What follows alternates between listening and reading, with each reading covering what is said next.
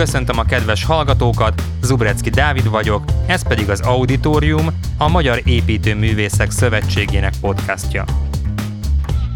Témánk az idei őszön is a fenntartható építészet, amiről már eddig is kiderült, hogy ahány építész, annyiféle megközelítés.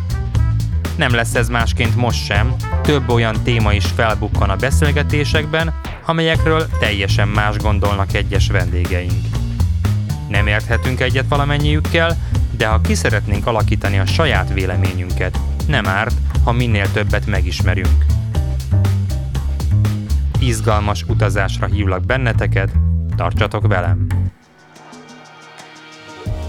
Az AU műhely tagjai nem tartják magukat zöld építészeknek, de mint egy interjúban nyilatkozták, ezt már olyan sokan mondták rájuk, hogy alig ha nem lehet benne valami. Az biztos, hogy a felfogásuk nagyon közel jár ahhoz, amit sokan gondolunk a fenntarthatóságról. Nem csak az számít, hogy mit fogyasztunk, hanem az is, hogy mennyit. Sőt, az utóbbi a fontosabb. A felesleges fogyasztás ugyanis káros, függetlenül attól, hogy milyen forrásból származik. Szederkényi Lukács építésznek, az iroda egyik alapítójának erről egy névjegykártya jutott az eszébe. Mikor először megalakítottuk az irodát, és a eleinte bútorokat készítettünk, és talán 2013-ban csináltuk ezt a röngszék nevű tárgyat, ami eléggé híres lett így az internet világába, úgyhogy meg is hívtak minket a Milánói Design hétre egy ilyen nagyon pici kis kiállításra. És akkor arra akartunk készíteni egy ilyen emblematikus névjegykártyát, amit majd ott osztogatunk az embereknek, és ez volt az, amire a végén az került föl, mint ilyen szlogen.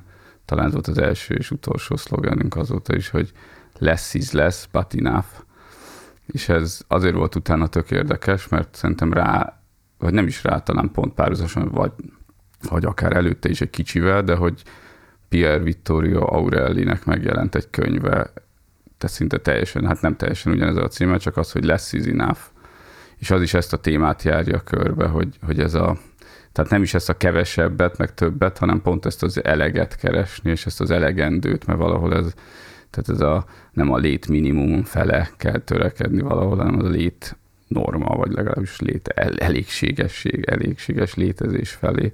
És szerintem ez tök érdekes, ahogy ő járja körbe, ő először ugyanúgy van egy előadás is ezzel kapcsolatban, hogy a könyvéről tart egy előadást, és ott is erről beszél, hogy az építészetben nagyon emblematikus mondat az a less is more, amit Miss Van der Rohe-hoz kötnek, de igazából ő nem is ezt mondta, azt hiszem szó szerint, én úgy tudom, hogy németül úgy mondta, hogy majdnem semmi, és azért az is elég más, mint a less is more, és ő ezt a less is more-t, ezt abszolút ilyen kicsit ilyen kapitalista szlogenné alakítja, hogy, hogy ez a kevesebben még többet, tehát hogy, hogy ezt utána ez kicsit így, tehát hogy pont nem is, a, hogy ez nem is egy ilyen pozitív szlogenként működik azóta se, szerintem, és ebben van valami szerintem, tehát tök érdekes ez a, ez a kevesebbet, többet, meg hogy minél többet, és hogy nem pedig az, hogy, hogy kevesebb, az kevesebb, de elég viszont, és ő is ez idejükat ki, hogy, hogy ezt az elégségest kéne keresni, vagy legalábbis ez az elegendő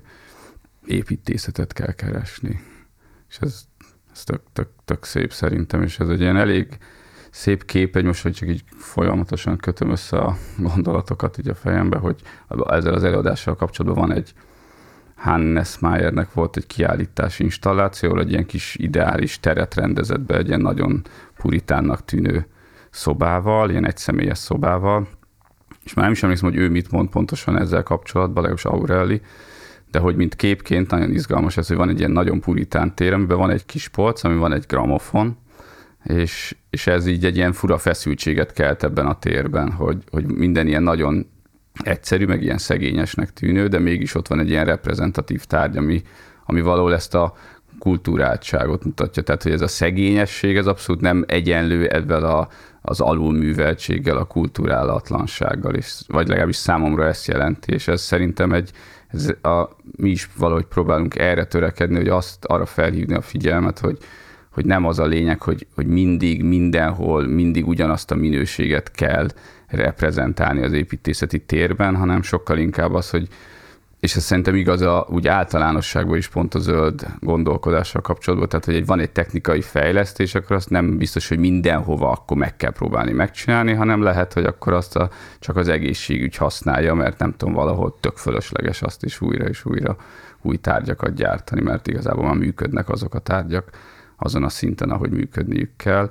És ez az építészeti térben ugyanúgy igaz, és erről többször is beszéltünk már, hogy kevesebb építészet, több jó étel, és, és ez, ez kötődik ehhez a témához, hogy például egy olyan belső térben, lehet, hogy tök fölösleges a padlóra az épp aktuális legdrágább csempét lerakni, hanem egy, egy tök egyszerű betonpadló, egy öntött betonpadló is elég, egy kis fenyőasztallal, viszont mondjuk nagyon jó minőségű ételek, vagy akár bor van az asztalon, és ezáltal a tér minősége ugyanúgy változik, vagy ugyanúgy, tehát hogy ez a bor, ami az asztalon el van helyezve, vagy az étel, az ugyanúgy az építészeti tér részévé válik, és szerintem ez számunkra nagyon fontos, és ezt próbáljuk kommunikálni, de ez egy, ez egy nagyon nehéz téma. Tehát, hogy az a lényeg, hogy az a pénz, amit ráköltenének a házra, akkor sokszor azon, hogy mi ezt szántuk rá, de mondjuk, hogy lehet, hogy elég lenne ebből 5 millióval kevesebbet rászánni, és akkor azt az 5 milliót ugyanúgy építészetre szánjuk, csak azt 5 éven keresztül szánjuk a vendéglátásra, akik jönnek, akkor nem, nem mindegy, hogy mi, mi kerül az asztalra. Most ez egy kicsit ilyen szentimentális, meg fura kép, de szerintem egy, egy érdekes kép ez a, ez a nem mindig mindenhol ugyanazt használni. Szerintem ez ami a lényege ennek. Szederkényi Lukács építész, az AU műhely építésziroda társalapítója és tervezője. 2011-ben végzett a Budapesti Műszaki és Gazdaságtudományi Egyetem építészmérnöki karán. Itt alapították meg Gici Emillel, Boronkai Péterrel és Szabados Karolinával az Architecture Uncomfortable workshopot, vagyis az AU műhelyt. Saját bevallásuk szerint egyik céljuk a kortárs népi építészet megértése volt, a másik annak a megfigyelése, hogy az ember kényelmi állapota hogyan viszonyul valódi igényeihez és szükségleteihez. Eddigi megvalósult munkáik olyan kisléptékű épületek, jellemzően lakóházak, óvodák, amelyeken hangsúlyosan jelenik meg a fa és a fém. Olyan anyagok, amelyek a projektek környezetében amúgy is fellelhetők. Emellett számos installációjuk valósult meg idehaza, valamint Németországban és Norvégiában is, melyek házaikhoz hasonló felfogásban és anyaghasználattal készültek az építészet és a képzőművészet határterületén.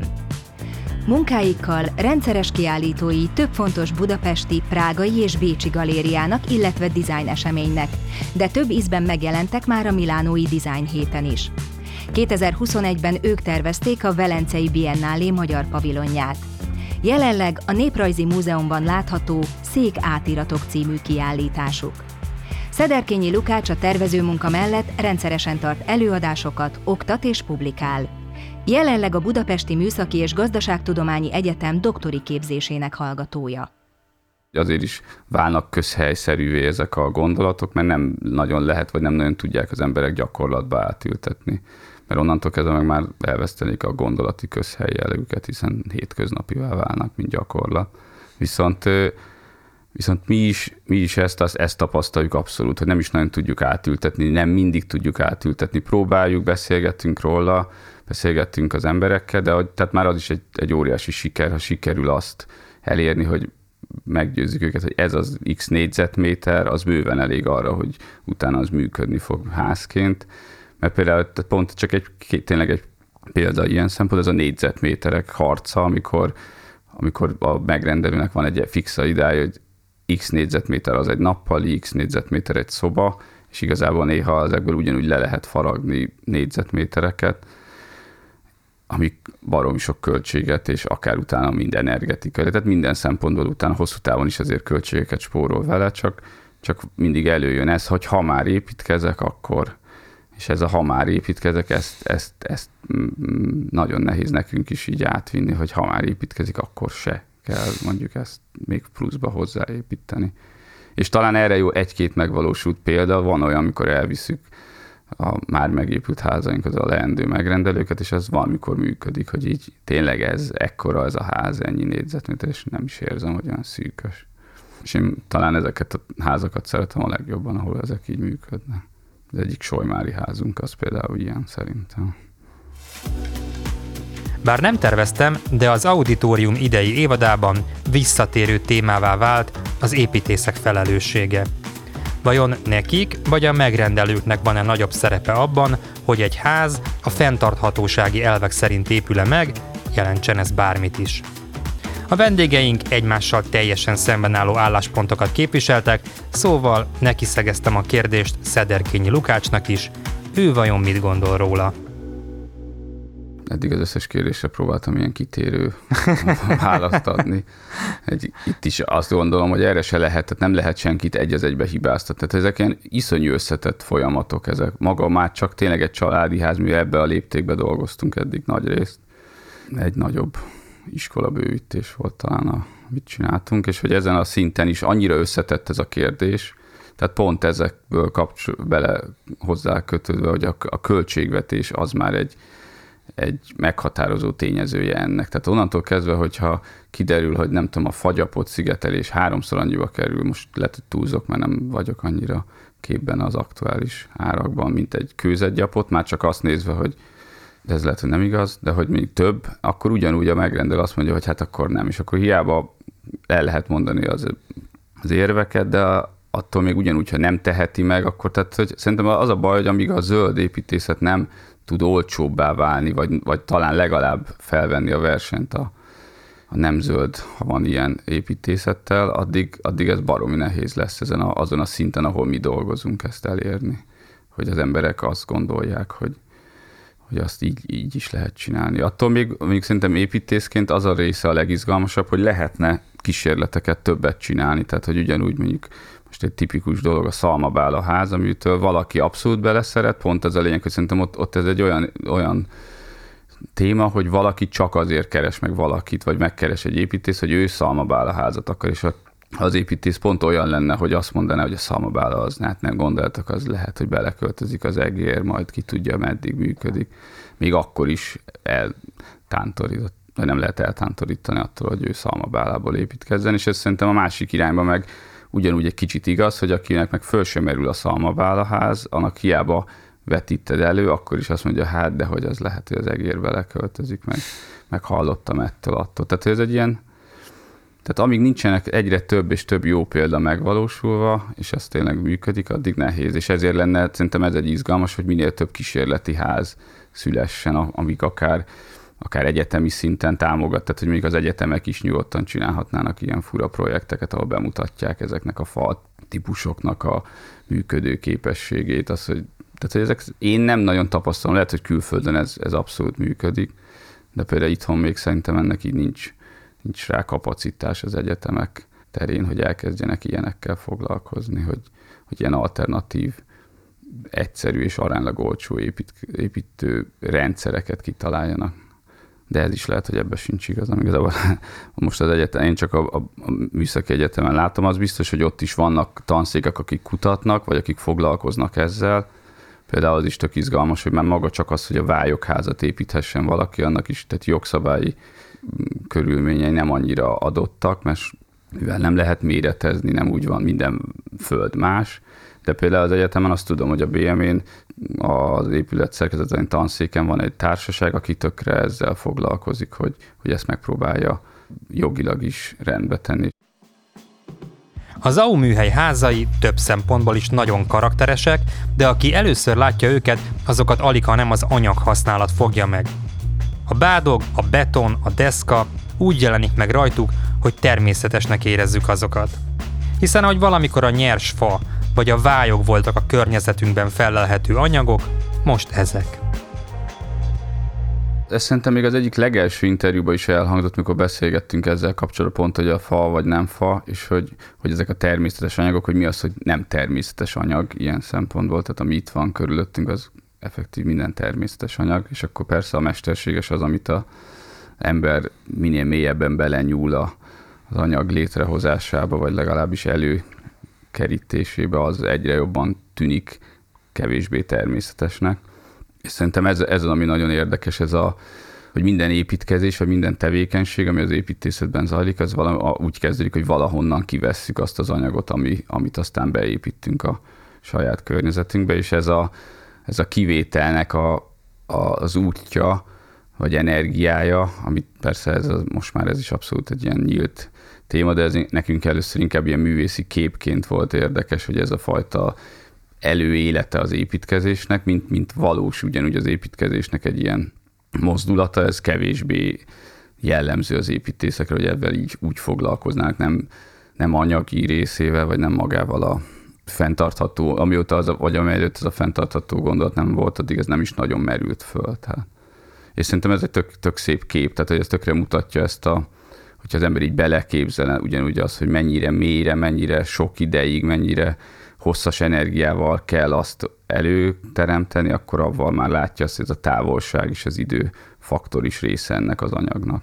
És igazából, tehát hogy ezek az izgalmasak az anyagoknak, ezeket a különböző tulajdonságait vizsgálva, nem csak a fizikai, hanem ezeket, amik rárakódnak, és hogy ezek ugyanúgy, ha így érezhetővé válnának egy az egybe a, az anyagon, ahogy érezhető mondjuk a fának a tapintásának a melegsége az alumíniummal szemben, akkor lehet, hogy ugyanúgy sokkal kevés, vagy sokkal jobban tudnánk a helyükre tenni ezeket az anyagokat.